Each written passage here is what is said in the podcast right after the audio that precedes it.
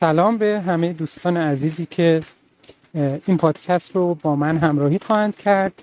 امروز می‌خوام در مورد یه موضوعی حرف بزنم که شاید براتون یکم شنیدنش دشوار باشه و اینکه این حرفها رو از من بشنوید هم دشوارتر باشه. اما ازتون خواهش می‌کنم که تا آخرش همراه من باشید. برای اینکه سعی می‌کنم به موضوعی که یکم تابو و یکم موضوعیه که حرف زدن در موردش سخته بپردازم و شاید براتون جالب باشه که به جنبه های مغزی این موضوع خواهیم پرداخت. امروز می‌خوام در مورد فوش دادن و حرف بد زدن صحبت کنم و می‌خوام بگم که فوش دادن حرف بد زدن تو دنیای مغز ما چه معنایی داره؟ و از نظر علم عصب شناسی علم زبانشناسی و همچنین روانشناسی تکاملی و یه مقداری هم جامعه شناسی این حرف بد زدن و این فوش دادن ما چرا هست و آیا خوبه یا بده؟ از یه جنبه از جنبه روانشناسی تکاملی میشه گفت که خب فوش دادن و حرف بد زدن یه کاریه که از گذشته و در تمام فرهنگ ها به صورت مشترک وجود داشته. و فرقی نمی‌کنه که زبان شما چی باشه. شما احتمالا تو زبانتون فوش دارین. حتی آدمایی که زبان دیگر یاد می‌گیرن سعی می‌کنن اول فوشای اون زبان رو یاد بگیرن. و برای همه این مقوله مقوله جالبیه. اما در کنارش تابو خیلی زیادی هم وجود داره. یعنی در کنارش ما منع خیلی زیادی هم داریم نسبت به کلماتی که اونها رو رکیک می‌دونیم یا اونها رو فحش می‌دونیم یا اونها رو کلمات بد می‌دونیم. اول از دیدگاه تکاملی که بخوایم به موضوع نگاه کنیم خب می‌تونیم تئوری های تکاملی این موضوع رو بررسی کنیم و سعی کنیم که در قالب تکاملی براش یک داستان درست حسابی پیدا کنیم. چون ما همیشه در تئوری های تکاملی دسترسی مستقیم به حقیقت نداریم. و مجبوریم بهترین مدلی که سازگار با تکامل ما بهترین مدل رو بپذیریم. خب حالا در مورد تئوری های تکاملی به نظر می‌رسه که سوگند خوردن فحش دادن یه سری کاربردهایی داشته. یکی از کاربرداش این بوده که عملا ابزاری بوده برای کنترل خشونت. یعنی در زمانی که دو نفر با همدیگه دعواشون بالا می‌گرفته گفتگوشون و یه جایی می‌رسیده برای اینکه به ضرب و شتم نکشه از فحش دادن و از الفاظی استفاده می‌کردن که این الفاظ در واقع به طرف مقابل می‌گفته که آمادگی خشونت فیزیکی رو دارم. و این الفاظ کمک می‌کرده که فرد آروم بشه برای اینکه وارد فاز خشونت فیزیکی نشه. علاوه بر این به نظر می‌رسه که استفاده کردن از الفاظ رکیک و استفاده کردن از فحشا باعث می شده که یک باند اجتماعی قوی تری بین افرادی که با همدیگه نزدیکن تشکیل بشه. به دلیل اینکه اینا مسائلی هستن که از همون ابتدا در بسیاری از جوامع گفتنشون سخت بوده و در عین حال خیلی از آدما یک احساس درونی داشتن که خودشون رو تخلیه کنن. و این احساس درونی رو در پیش نزدیکانشون در واقع نشون می‌دادن و این باز نشانه ای از صمیمیت بوده در طول تاریخ. خب علاوه بر اینها به نظر می‌رسه که استفاده هایی که داشته بیشتر از این بوده. بعضی از زبانشناسا معتقدن که این رفتار پریمیتیوی محسوب میشه رفتار اولیه‌ای محسوب میشه. فحش دادن در واقع تقلای مغزی است که نمی‌تونه حرف بزنه. تقلای مغزی است که نمی‌تونه پیغامش رو به صورت مدنی منتقل کنه و با فوش دادن می‌خواد اون عصبانیت خودش و هر چیزی خستگی خودش و اینها رو منتقل کنه. این یک نگاه از نظر زبانشناسی به موضوع و روانشناسی تکاملی. اما تو مطالعاتی که تو سال اخیر انجام شده تا حدی این تئوری زیر سوال قرار گرفته. دلیلش هم اینه که مراکزی از مغز ما که مراکز پیشرفته مغزمون هستن در این فرایند تولید و در واقع تشکیل دادن مدلی که ما فش میدیم نفرین می‌کنیم حرف بد می‌زنیم نقش دارن. یعنی فقط قسمت احساسات و عواطف مغز ما نیست که داره این تصمیم رو می‌گیره و داریم این حرفا رو می‌زنیم. قسمت های بالاتر مغز ما که کارشون انجام دادن کارهای در واقع منطقیه این قسمت ها هم توی این پروسه خیلی دخیل هستن. و در واقع اینجوری نیست که فقط اونا مهار کنن. اونا خودشون کمک می‌کنن به تولید بعضی از انواع حرفایی که ما حرفای زشتی می‌دونیم. یه موضوع دیگه هم که باز از نظر تکاملی مهمه اینه که خب در یک دوره هایی از تاریخ بشر گفتن این حرف ها برای طرف مقابل شنیدنش ارزش خاصی داشته. یعنی مثلا اگه کسی یه فحشی می‌داده که اون فحشه مثلا شامل این بوده که یه کاری می‌خواد بکنه با این یا اعضای خانوادهش اون حس و طرف مقابل می‌گرفته. یعنی به دلیل اینکه اعتقاد به جادو و این مسائل هم زیاد بوده در واقع طرف مقابل داشته با نفرین کردن و با اون حرف های تندی که داشته می‌زده داشته سعی می‌کرده که به طرف مقابل بگه که من این حرفا رو دارم باهات می‌کنم این کارا رو دارم تو ذهنم باهات می‌کنم. و این برای اون خیلی سنگین بوده چون چون فکر می‌کرده که جادو هم هست و حرفای این ممکنه که واقعا منجر به اون اتفاق بشه خب؟ و واقعا اون اتفاق بعد براش بیفته. به خاطر همین این اثر خیلی بیشتر بوده. اما خب تو دوران کنونی که خب مردم کمتر به این چیزا اعتقاد دارن دیگه اون اثر دیگه خیلی مشهود نیست. علاوه بر اینا خب قضیه تابو بودن اینا هم هست که خب تو همه جوامع بعضی از حرفا تابو هستن بعضی از حرفا تابو نیستن. بسته به این که چه فرهنگی رو ما داریم در موردش حرف می‌زنیم تابوهایی که وجود دارن هم خیلی فرق می‌کنن. مثلا توی فرهنگی مثلا اگر که به یه نفر بگی که مثلا سرطان داره خیلی تابوی بزرگی محسوب میشه و ممکنه که برات مجازات زندان داشته باشه. ولی برای تو فرهنگ های دیگه اصلا شوخی خاصی محسوب نمیشه یا بددهنی خاصی محسوب نمیشه. در مورد بقیه فوشام همینجوریه. خب خیلی بسته به فرهنگ ها تغییر می‌کنن نکته اولی که اینجا می‌خوام بهش برسیم اینه که فحش دادن حرف بد زدن به صورت کلی اینجوری نیست که منجر بشه که ما عملکردمون کاهش پیدا کنه آدم های دون پایه تری بشیم و روابط اجتماعی هم کمتر بشه. قضاوت کردن در مورد فحش دادن و در مورد بددهنیه که منجر به این موارد میشه. یعنی در مطالعاتی که دوباره همه این مطالعات مربوط سالهای اخیره انجام شده توی محیط کار.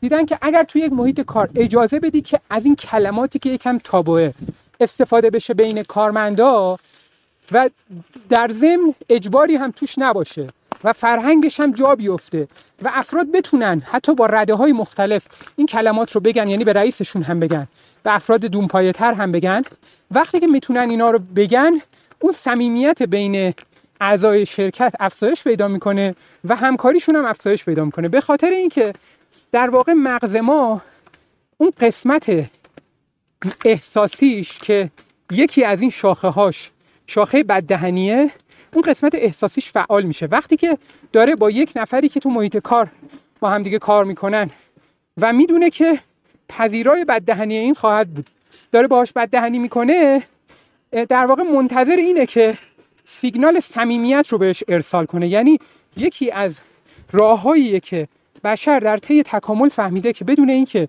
بخواد از کلمات زیادی استفاده کنه می‌تونه با استفاده از این کلمات سیگنال صمیمیت و سیگنال نزدیکی رو به طرف مقابل در واقع ارسال کنه.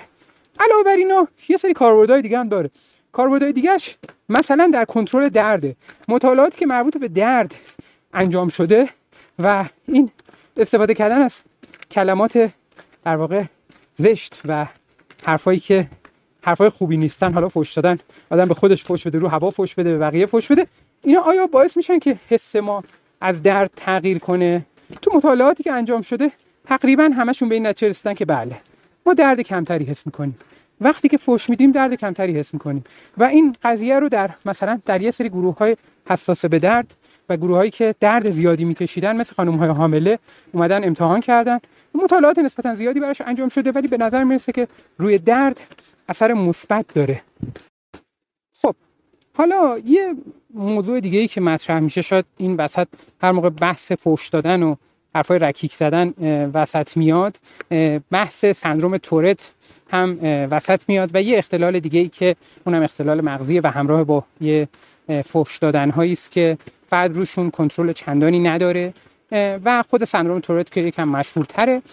اینا خیلی نمیشه اینها رو در مقوله فوش دادن طبیعی تلقی کرد و طبقه بندی کرد. به دلیل اینکه اینها یک اختلالات شناخته شده سیستم عصبی هستند که مثلا به عنوان مثال سندروم تورت خیلی همراهی داره با وسواس و با یه سری مداخلات مغزی هم بهتر میشن و ضمنا با توجه به سن افراد علائم تغییر می‌کنه و مثلا بیشتر افرادی که تورت رو تجربه می‌کنن در سنین پایین وقتی که بزرگسال میشن و سنشون بالاتر میره دیگه تورت رو تجربه نمی‌کنن. تورت یه سندرومیه که شاید شما تو عمرتون هیچ وقت باهاش برخورد نکنید ولی ما به عنوان متخصصین مغز و اعصاب حداقل تو عمرمون چند تا کیس تورت می‌بینیم. تورت کسیه که در واقع بدون اینکه خودش بتونه کنترل کنه در یک زمانهایی یه سری تیک های حرکتی پیدا می‌کنه و علاوه بر این تیک های حرکتی گاهی بعضی از افرادی که تورت دارن یه تیک های پیچیده حرکتی پیدا می‌کنن و علاوه بر اون یه احساس درونی نیاز پیدا می‌کنن برای اینکه فحش بدن. و وقتی که فحش میدن حرف بعد می‌زنن بسته فرهنگشون هم هر چی باشه زبانشون و فرهنگشون تو همون زبان فحش میدن و حرف بعد می‌زنن. و بسته به اون موضوع خب این در واقع مثل همون تیکه یه در واقع یک ارج یک احساس درونیه که فرد باید اینجوری تخلیهش کنه. خیلی رابطه نزدیکی با وسواس داره و شیوعش هم خیلی کمه. من یادمه که اولین بار که سندروم تورت رو دیدم در دوران دانشجوییم بود که یه آقای خیلی قولپیکری اومد توی اورژانس به همراه همسرش و ایشون یه آقای دیگه ای رو که خیلی کوچولوتر از خودش بود داشت به زور همراه خودش میکشوند. و اون آقایی که خب سنش کمتر بود و جسه کوچیکی هم داشت همراه با پدرش بود که بعد از یه مدت پدر هم اومد. بعد اینا اومدن چارتایی توی اتاق و به من گفتن که ایشون این آقایی که سندروم تورت داره ایشون توی مسیر شروع کرده به خانوم من فحش دادن و اون آقا هم خب رفته بود زده بود کنار و هر دو تو ماشین بودن. اونا رو گرفته بود و می‌گفت من بعد از اینکه اینا رو گرفتم و خواستم باهاشون دعوا کنم بابای این پسر مدعی شد که پسرش سندروم تورت داره و دست خودش نیست. و منم چون نشنیده بودم سندروم تورت چیه و این حرفا اومدم ببینم که شما نظرتون چیه. که حالا منتظر بود من بگم که اگه نداره کتکه رو بخوره اون بنده خدا. و منم یه نگاهی کردم و یه نگاهی به پرونده قبلی که داشت انداختم و خب مشخص بود که ایشون با توجه به تیکایی هم که همون لحظه هم داشت ایشون کیس سندروم تورت بود. قبلا هم تشخیص داده شده بود براش دارو هم مصرف می‌کرد و یه بحران اجتماعی در واقع کشونده بودش اونجا توی اورژانس که خب حل شد. اونا عذرخواهی کردن و رفتن و نکته جالب شاید یه چیزی مثل تورت که سندروم تورت این باشه که گاهی بعضی از مدل هایی که ما داریم تو خیابون می‌بینیم افرادی که می‌بینیم شاید سندروم تورت نداشته باشن. ولی ممکنه که به یک دلایلی اون ارج اون احساس به اون تخلیه کردن خودشون با گفتن حرفهایی که برای ما خیلی سنگین و فحش تلقی میشه ممکنه که یه همچین احساسی رو داشته باشن. خب حالا از سندروم تورت هم بگذریم یعنی حالتهای پاتولوژیک در واقع این اختلال رو هم ازش میگذریم.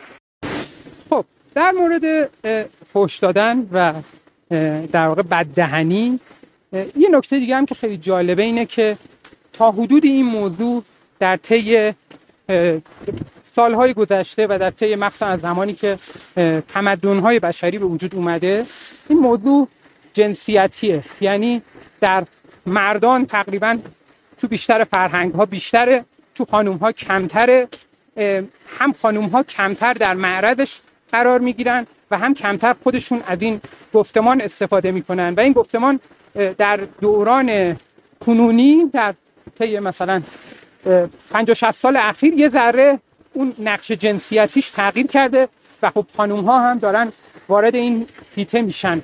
یکی از نقاط نکات جالب باز در مورد همین موضوع استفاده کردن از واژگان بد اینه که واژگان بدی که بر به خانوم های اطلاق میشه که کارهایی رو می‌کنن که مورد علاقه اون جامعه در واقع مرد سالار نیست و نبوده اون کلمات کلماتیه که خیلی بیشتر تو فوش ها جایگاه داره و براشون توی فرهنگ های مختلف براشون کلمه هست.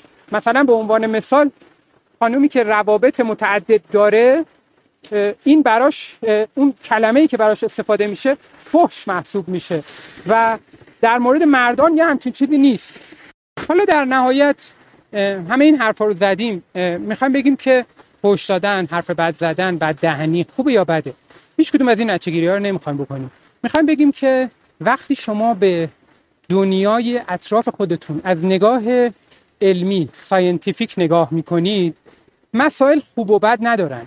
مسائلی که حتی به صورت خیلی واضحی خوب یا بد هستن وقتی که زیر چاقوی نگرش علمی قرار می‌گیرن و برش داده میشن نتیجه که ازشون در میاد ممکنه که مورد نظر ما نباشه. ممکنه که ما از اون نتیجه خوشمون نیاد. ممکنه که توقع اون نتیجه رو نداشته باشیم. ممکنه که اون نتیجه ما رو ناراحت کنه.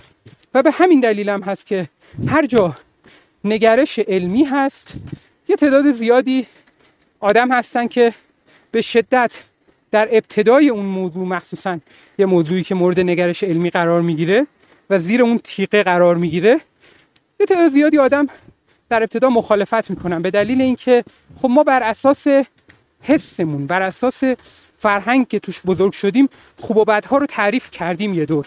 و دیگه الان اگر کسی بخواد بیاد بگه یه چیز بد رو بیاد بخواد بگه که ممکنه گاهی خوبم باشه برامون قابل پذیرش نیست. مثلا یک خانوم هیچ وقت حرف بد نمی‌زنه. حتی وقتی که تنهاست. حتی وقتی که با دوستشه. اگر حرف بدی زد یعنی که اون خانوم نیست. یا مسائلی مثل این. ولی وقتی که از دید علمی بررسیشون می‌کنیم دیگه ما نمی‌تونیم بر اساس اون گزاره همون نتیجه رو بگیریم. اگر بخوایم بر اساس همون گزاره همون نتیجه رو بگیریم که اصلا کار علمی فایده ای نداره. کار علم اینه که بیاد یه چیزی که اینقدر واضح به نظر می‌رسه رو بررسی کنه و بیاد از جنبه های مختلف این رو بشکافه و تا حد امکان اون پیش های ما رو ازش حذف کنه و بعد نتیجه نهایی رو بر اساس حذف کردن قضاوت های ما ازش منتشر کنه. ممکنه ما از نتیجه نهایی خوشمون نیاد. اینجا در مورد بددهنی حرف های بد زدن و فحش دادن نتیجه ای که ما تا تا الان از دانش کنونی می‌گیریم اینه که در بسیاری از شرایط برای کاهش درد برای صمیمیت برای ایجاد برخی از انواع روابط تو جاهای خاص و خیلی جاها اثرش مثبته حتی مثلا تو مواردی باز یه مطالعاتی داریم روی خستگی. وقتی آدما خسته میشن یکی از راهایی که خستگیشون رو از تنشون در, در کنن فوش دادنه. بعد فوش ها در فرهنگ های مختلف مدلشون فرق می‌کنه. من برای اینکه این پادکست پادکست یه در عجیب غریب تری نشه دیگه توش فوش ندادم واقعا. ولی خودتون خب می‌شناسید فوش های زبان های مختلف رو. مثلا تو انگلیسی کلمات کوتاهی وجود داره که معانی خیلی عمیقی دارن. یعنی اون کلمه رو وقتی کسی به کار ببره یعنی مثلا وای این کارو چقدر انجام دادم حوصله‌ام سر رفت خسته شدم نمی‌دونم اینا. و هیچ جور دیگه ای نمی‌تونه اون پیغام رو اینقدر کامل به نفر بعدی بده. ولی اون کلمه اینقدر بار عاطفی منفی بزرگی داره که می‌تونه همه اون پیغام رو منتقل کنه. پس این کاربردها هم دارن. در مجموع اینکه فوش دادن گاهی مثل یه سوسه یعنی ما می‌تونیم روی غذا بریزیم می‌تونیم هم روی غذا نریزیم. بعضی غذاها رو خوشمزه می‌کنه بعضی غذاها رو خوشمزه نمی‌کنه. و اگر به عنوان یه چاشنی بهش نگاه کنیم متوجه میشیم که حرفهای رکیک زدن حرفهای بد زدن نمیشه در موردش یه قضاوت کلی جهان شمول داشت و بگیم که کلا پدیده بدی است بچه ها نباید به هیچ عنوان حرف بد بزنن. توی محل کار حرف بد باید به صورت کامل حذف بشه. ما اینجوری نباید نگاه کنیم. نگرش علمی این نیست. نگرش علمی اینه که ما ببینیم این چرا اصلا در وجود ما انسان ها وجود داره؟ چرا یه همچین تمایلی ما داریم؟ و بعد بیایم بررسی کنیم ببینیم کجاها به نفعمون تموم میشه کجاها به ضررمون تموم میشه. جاهایی که به نفعمون تموم میشه ممکنه ادامه دادنش هم به نفعمون تموم بشه. به عنوان مثال اگر ما بچه ها رو از اینکه حرفای یکم بد به هم دیگه بزنن به صورت کامل منعشون کنیم آیا منجر به افزایش خشونت فیزیکی نخواهد شد؟ چون دیگه نمی‌تونن خودشون رو تخلیه کنن تا قبل از خشونت فیزیکی. ممکنه بشود. اینا جزء مواردیه که علم وقتی سوال می‌پرسه اینجوری می‌پرسه. نمیگه که خب پس ما خشونت فیزیکی رو کم کنیم در مرحله بعدی هم بیایم خشونت کلامی و حرفای بد رو هم کم کنیم و بعد خب ببینیم که چجوری می‌تونیم حالا مثلا آخرش برسیم به اون چیزی که ایدئالمونه. این مدلی میشه که مدل بر اساس احساسمون پیش رفتنه یعنی بر اساس احساسمون بگیم که اینجوری به نظر می‌رسه که خوبتر میشه اوضاع. ولی وقتی که ما یک نگرش علمی داریم ما دنبال شواهد میگردیم دنبال شواهد مستقل میگردیم و دنبال چیزهایی میگردیم که آزمایشاتی میگردیم که بتونه فرضیه های مختلف و فرضیه هایی که اصلا ما در واقع با اون چیزی که دوست داریم ازش در بیاد سازگار نیست و همه اینا رو بتونه بسنجه. خیلی ممنون روزتون بخیر.